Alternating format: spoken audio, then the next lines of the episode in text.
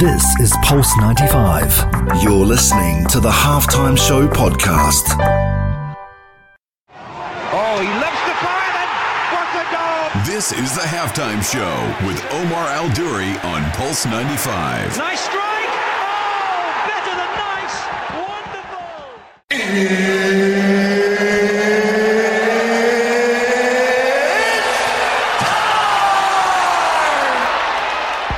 Salam and welcome to the halftime show with Omar Duri. I'm your host, covering everything sport, international and local. Man, hope you're having a blessed day wherever you're tuned in around the world, whether it's 95 FM, pulse95radio.com, our app, Sharjah Broadcasting Authority, or even if you're chilling at home watching us live on YouTube. By the way, thank you so much for all your support. Thank you to Abdul Karim as well for filling in on the halftime show. If you haven't noticed, I'm a little bit handicapped at the moment, but the show must go on. And I'm so excited to be back with you guys um, on Pulse 95 Radio. Okay, so where do we start? The winner of Euro 2020 is. Find out on the show how we're going to map out the route to the final and who's going to win the Euro 2020. Everyone is buzzing. So much action, so much drama. But now we're going to go through it together and I'm going to get your thoughts on who, on who you think is going to win the Euro 2020 championship. Okay, right. That's one thing. Who's impressed you the most? How has it been? Christian Eriksen? So many things to discuss in that. That's not the only thing though. Injury in sport is one of the hardest opponents to overcome. But just how much of recovery is a mental battle? We talk about that as well on the show today. For obvious reasons, we might know a little bit more than we did the last time I saw you. So, we're going to be t- discussing the actual incident, the actual mentality behind injury, and how much of recovery is mental. A roundup of all the mixed martial arts and boxing since we last saw each other as well. From Adesanya to Tyson Fury, we take a look at the latest headlines in the fight world on the only place to be at 3, the halftime show on Pulse 95. This is the halftime show with Omar Aduri. On Pulse 95. Oh, he lifts the fire and what a goal! This is the halftime show with Omar Al Duri on Pulse 95. Nice strike! Oh, better than nice! Wonderful!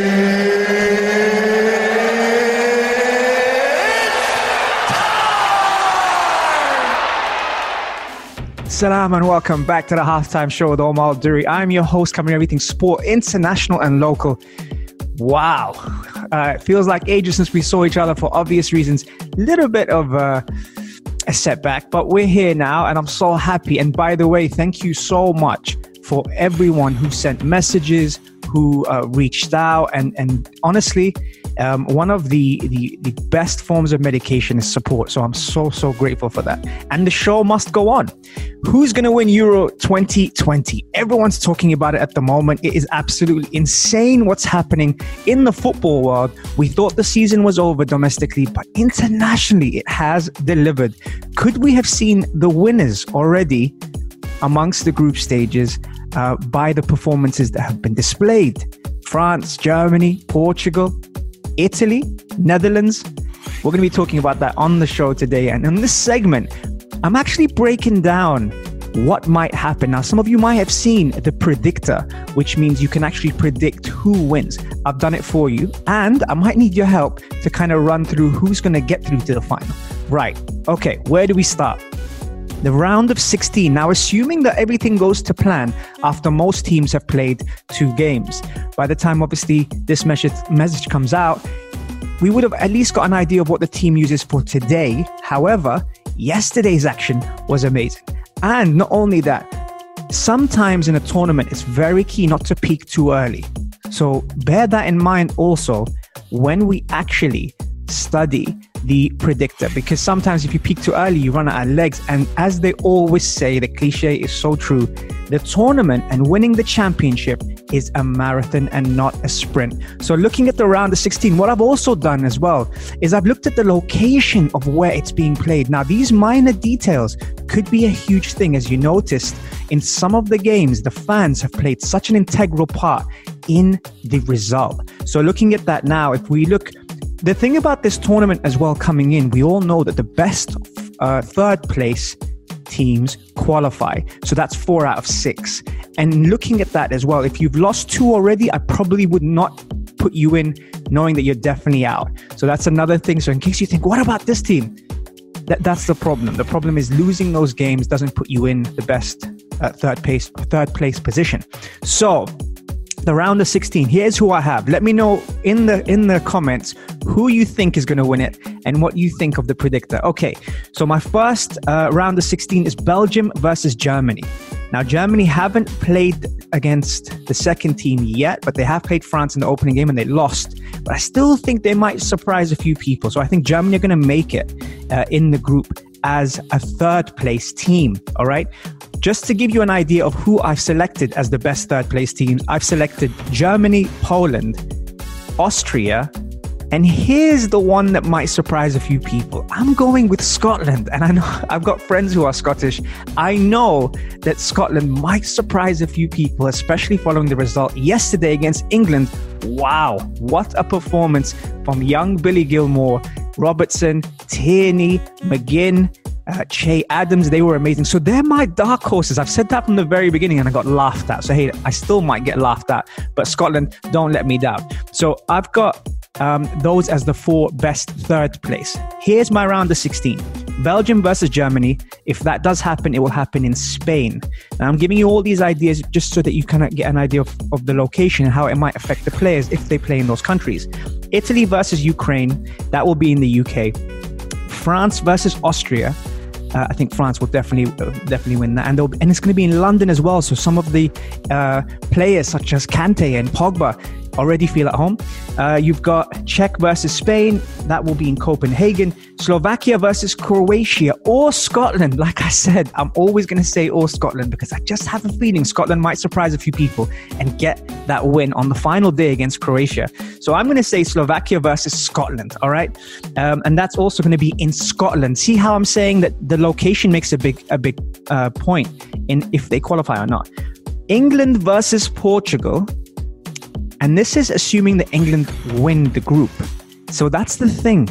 Sometimes winning the group might not be the best draw for you. So yesterday, England versus Scotland drawing might not have been as bad of a result as people think. I had a lot of messages yesterday from people saying to me, Oh my man, England were awful. They're never going to win. Listen, it's a strategy to actually pace yourself. And even if it wasn't a good performance from England and Scotland did everything right, it might actually benefit them because if England don't finish top of the group, they avoid Portugal. So you see, if they finish top, they play Portugal. So that's another thing. However, it will be in London. So bear that in mind when you're looking at the predictor. Then I've got Netherlands versus Poland. That will be in Budapest. Wales versus Russia. Yes, I'm thinking Wales are going to do well as well.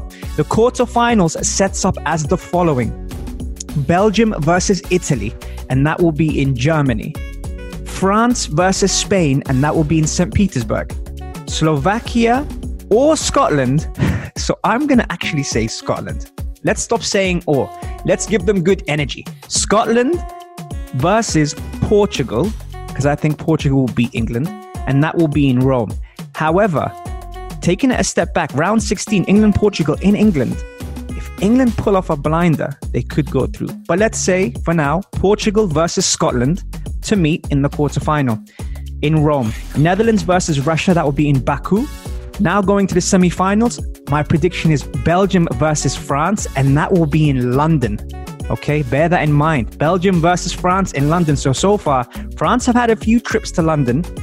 And I think with the squad that they have, and it's a squad game, they might actually surprise a few people in how they coast it, unless someone pulls off a very sturdy performance. Portugal versus Netherlands, also in London. And at the moment now, that leaves my final to be France versus Portugal. Now, that's if everything goes to plan, but as we know, there are always surprises in tournaments. So, what du you think? Text us on 4215 Etisalat or do, or slide into my DMs at Omar Duri uh, and Pulse 95 Radio and let us know who's going to win the Euro 2020. Stay tuned for more on the only place to be at 3, the halftime show on Pulse 95.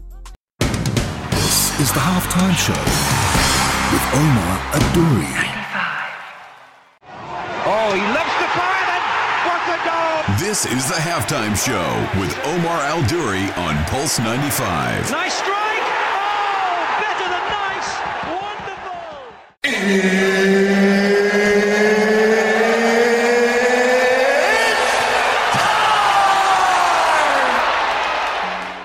Salam and welcome back to the halftime show with Omar Al Duri. Thank you very much for tuning in and spending your Saturday afternoon with us here in the heart of Sharjah. Now, God, where do we start? Well, as you can see, can't really move it that much, but it's been a while since I've seen you. And uh, thank you to AK, by the way, for filling in on the halftime show. It meant a lot to be able to uh, rely on him. His, his chat was really good. He had his brother on as well. Um, I listened to the show, uh, obviously, while I was in, in hospital. I had surgery. And, um, and it actually made me think a lot about injuries. Now, obviously, uh, as an athlete or as a coach, you, you get to experience a lot of injuries. This is probably the, the hardest one I've had to face.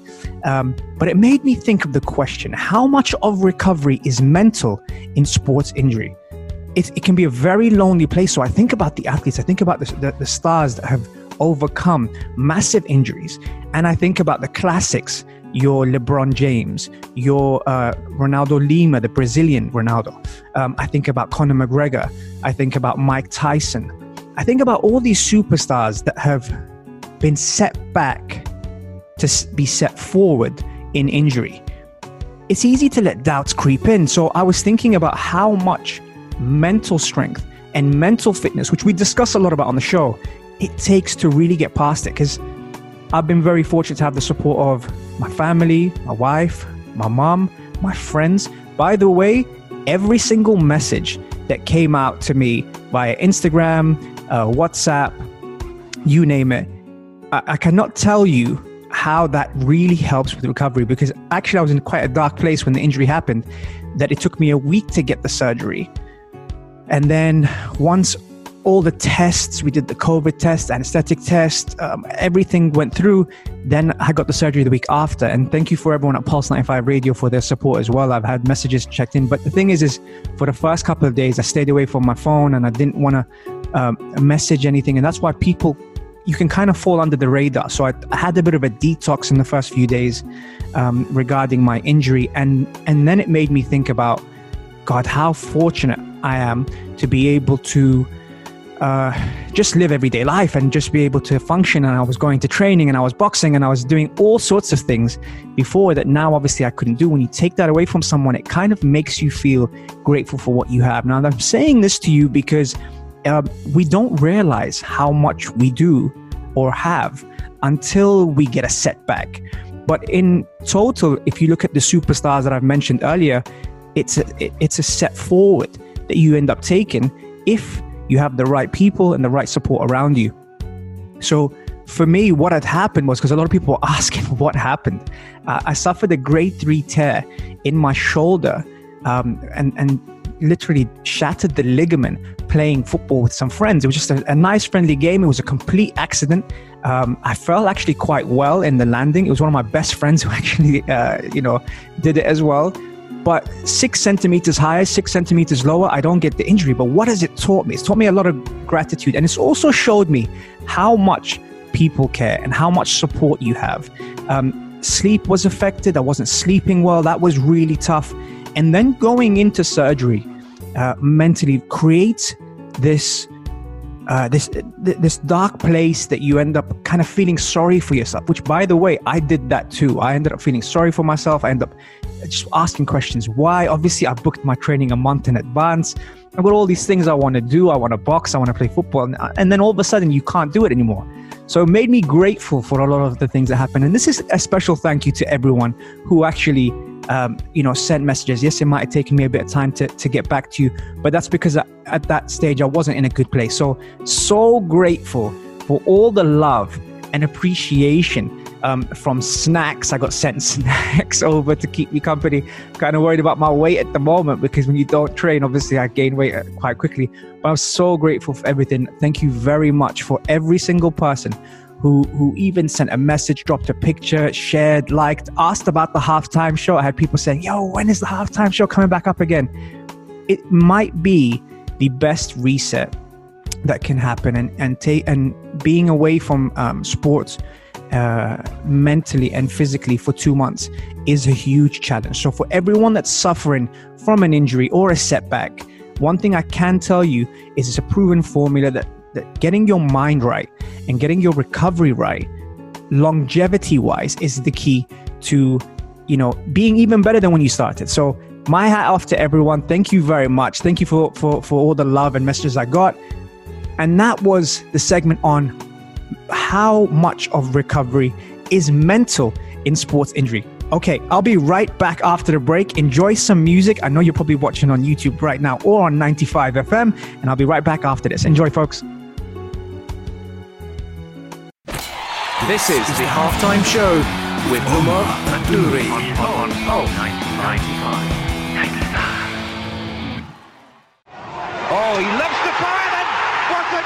This is the halftime show with Omar Al Duri on Pulse 95. Nice strike! Oh, better than nice! Wonderful!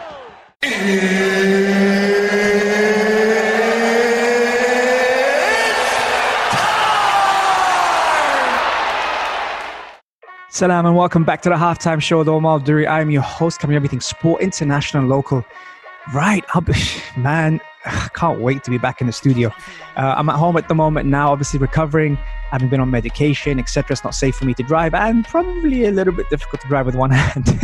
but I hope to be there on Monday, inshallah, in the studio uh, with you guys as usual, live on 95 FM, Instagram, YouTube, um, you name it. Okay, right. What else has happened in the fight world? Well, there's been a lot that's happened. Actually, on the day of surgery, I was on my phone watching um, UFC as Adesanya enhanced his legacy. You know, against Vettori, you had the Edwards, Leon Edwards Diaz fight. That was amazing. God, that got me excited. I was like on medication, like lying down, going, "Oh, this is great," which was amazing. Um, one of the one of the best fights, especially that Leon Edwards was outstanding against the fan favorite uh, Nate Diaz, and and at the end, Nate Diaz to clip him and almost steal the fight. That was incredible. Everyone loves Nate Diaz, but I also think the return of the fans it really adds something else to sport. And we've seen it with the Euros, we've seen it with UFC, obviously being one of the first to let fans back in. But I think that's a huge thing. But the story of Brandon Moreno, wow, as he becomes the first Mexican champion. You know, you look at him and you think he's such a nice guy and he's got such this demeanor about him that just a cool guy who just enjoys life, he's a family man. He was seeded last on the Ultimate Fighter. He was dropped from the UFC after two fights. These kind of stories, when it comes down to trying to get motivated, you know, people talk about motivation a lot. I think Brandon Moreno is definitely a form of motivation. You know, sometimes when when uh, when the UFC cut him after two fights, losing, to come back and to win the championship, and his speech, uh, albeit a little bit censored with Joe Rogan after the fight, was great to see. You know, I, I had goosebumps. Um, seeing his you know his his dominance and the fact that he is the champion of the world now in his division very very happy for him. So so that also happened. So when I, when you need some motivation it's good to see people like that doing well. And i'm happy that he managed to really really hit those heights which was which was incredible. Um, tyson fury versus Deontay Wilder it seems to be probably one of the weirdest things I'm watching at the moment, you know, and, and that, that says a lot because we've seen weird fights on, on YouTube, the Paul brothers, uh, you know, we've got, we had Mayweather and, and, and Logan fighting, and that was strange. This seems more like a YouTube fight than a professional fight in the way the intros are coming in. The press conference the other day had Deontay Wilder sitting there and not say a single word the whole press conference. It, it's kind of strange, uh, almost like antics wise, the way that he's obviously blamed the gloves, blamed his manager, fired his manager, and forced the fight to fight Tyson Fury. Now, what we have heard is um, Deontay Wilder wanted 20 million to step aside to uh, let Fury fight Joshua, which we spoke about, which was supposed to be held in Saudi Arabia. We're only a month away from Tyson Fury versus Deontay Wilder because of legalities. So Tyson Fury said, I wouldn't even pay him, you know, one million. Uh, I'll just beat him up instead. So that's going to be setting up. I just hope it doesn't put any kind of stopgap on the fight that we all want to see, which is, uh, you know, Tyson Fury versus Anthony Joshua, who himself has to fight Usyk now before uh, the next fight. I'm just hoping they both come out of that safe, and then we get to see what we all have wanted to see for a while. I'm telling you now, uh, let's hope, inshallah, inshallah, that fight goes on because it's going to be amazing.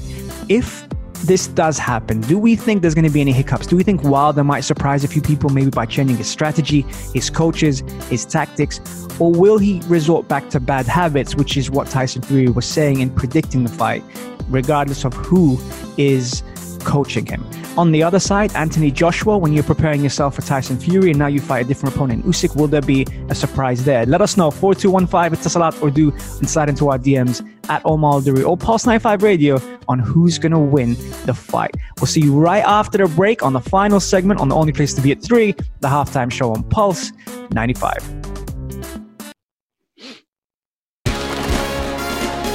This is the halftime show with Omar Adouri.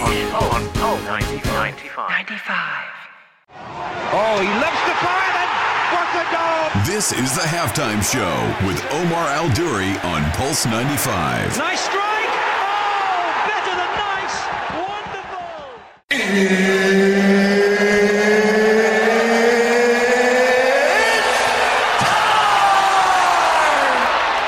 Salam and welcome to the halftime show with Omar Duri. Thank you very much for spending your Saturday afternoon with me. And shout out to everyone who's tuned in on YouTube now on 95 FM, pulse95radio.com, or our app, Sharjah Broadcasting Authority.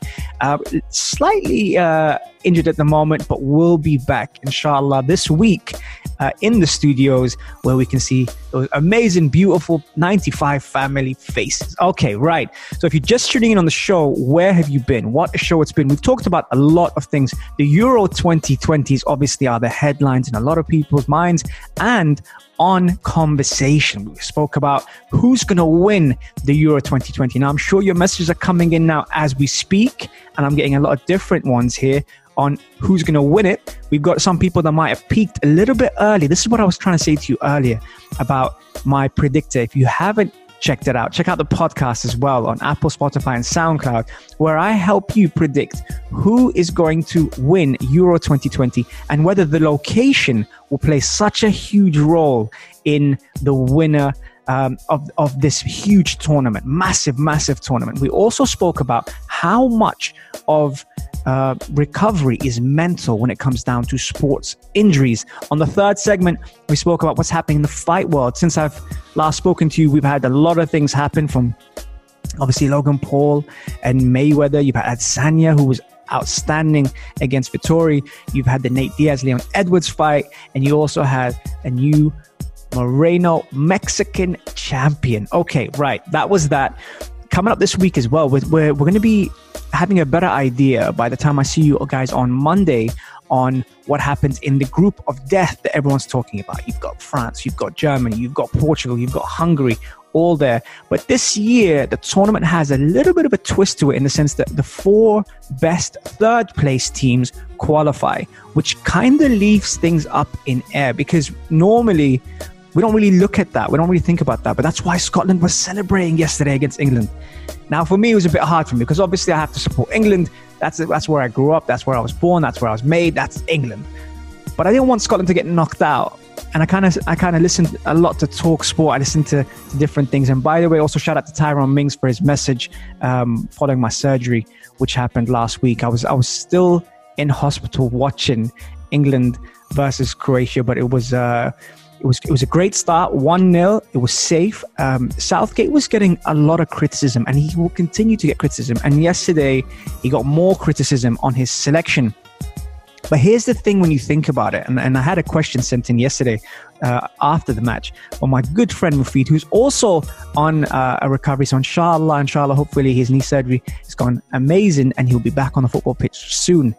The dynamics of the England team right now is very, very interesting because you have your captain and your talisman, Harry Kane, who unfortunately is not 100% fit, but you can't drop him because he is what they base their team around in terms of the attacking sense. Now, England are blessed with one of the best squads I've seen in a long time. However, everyone's been shouting for Jack Grealish to be starting.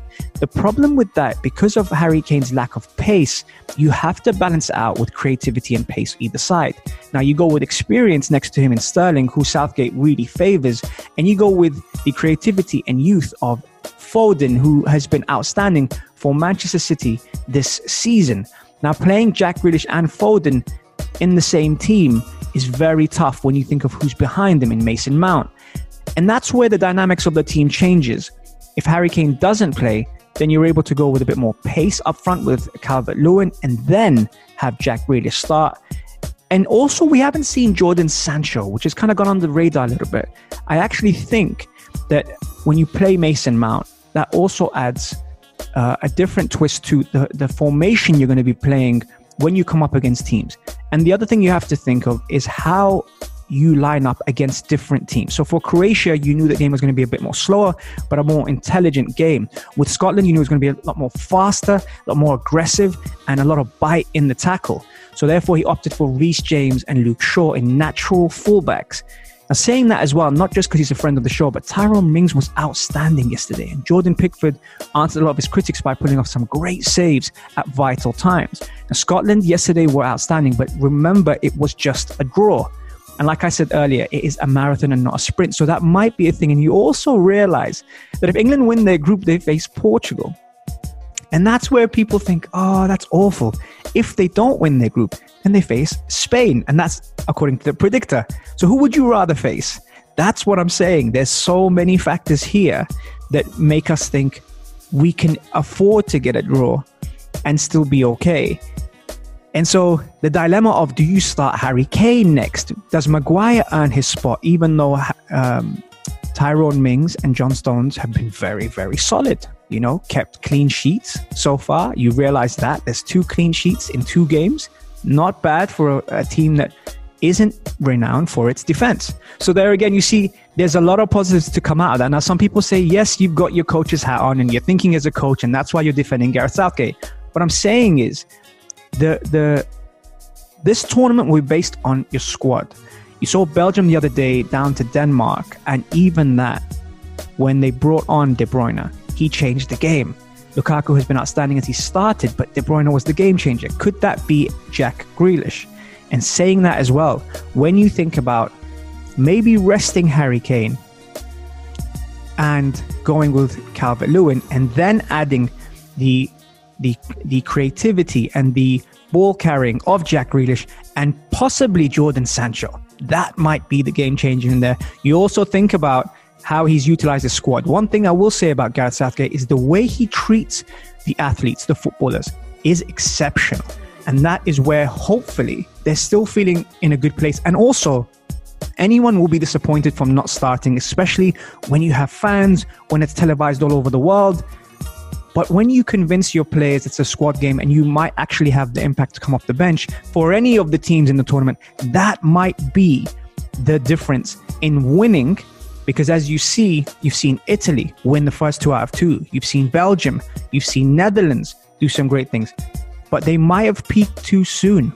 And the reason why I haven't got Italy to win the tournament, even though they've probably been the most impressive, is because the legs might run out, especially at the back. They've got a fantastic young goalkeeper who will probably be Italy's goalkeeper for the next 10 years. But Chiellini and, and Bonucci are veterans in the game. And that's the only question where they mix experience with, um, you know, youth. Then you look at Belgium and you think they've always been the team ranked first in the world that should win a tournament that hasn't won a tournament. So are we overlooking Belgium in there?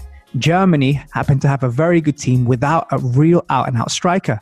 It's the same with Spain. So you see, there's so many factors here that people always argue about a point or a selection or a lineup. But my point to you is when you look at who's won the Champions League, when you look at who's actually done well this year, did they need a striker?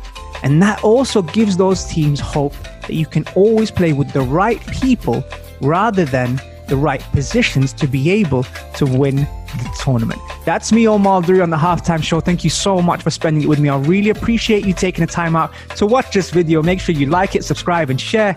And I'll be hopefully, inshallah, inshallah, I'll be back in the studio on Monday with you guys with a more sur- clear surrounding of the 95 FM. Love to all of you guys, blessings, and I will see you very, very soon. That's me, Omar Duri from the Halftime Show on Pulse 95.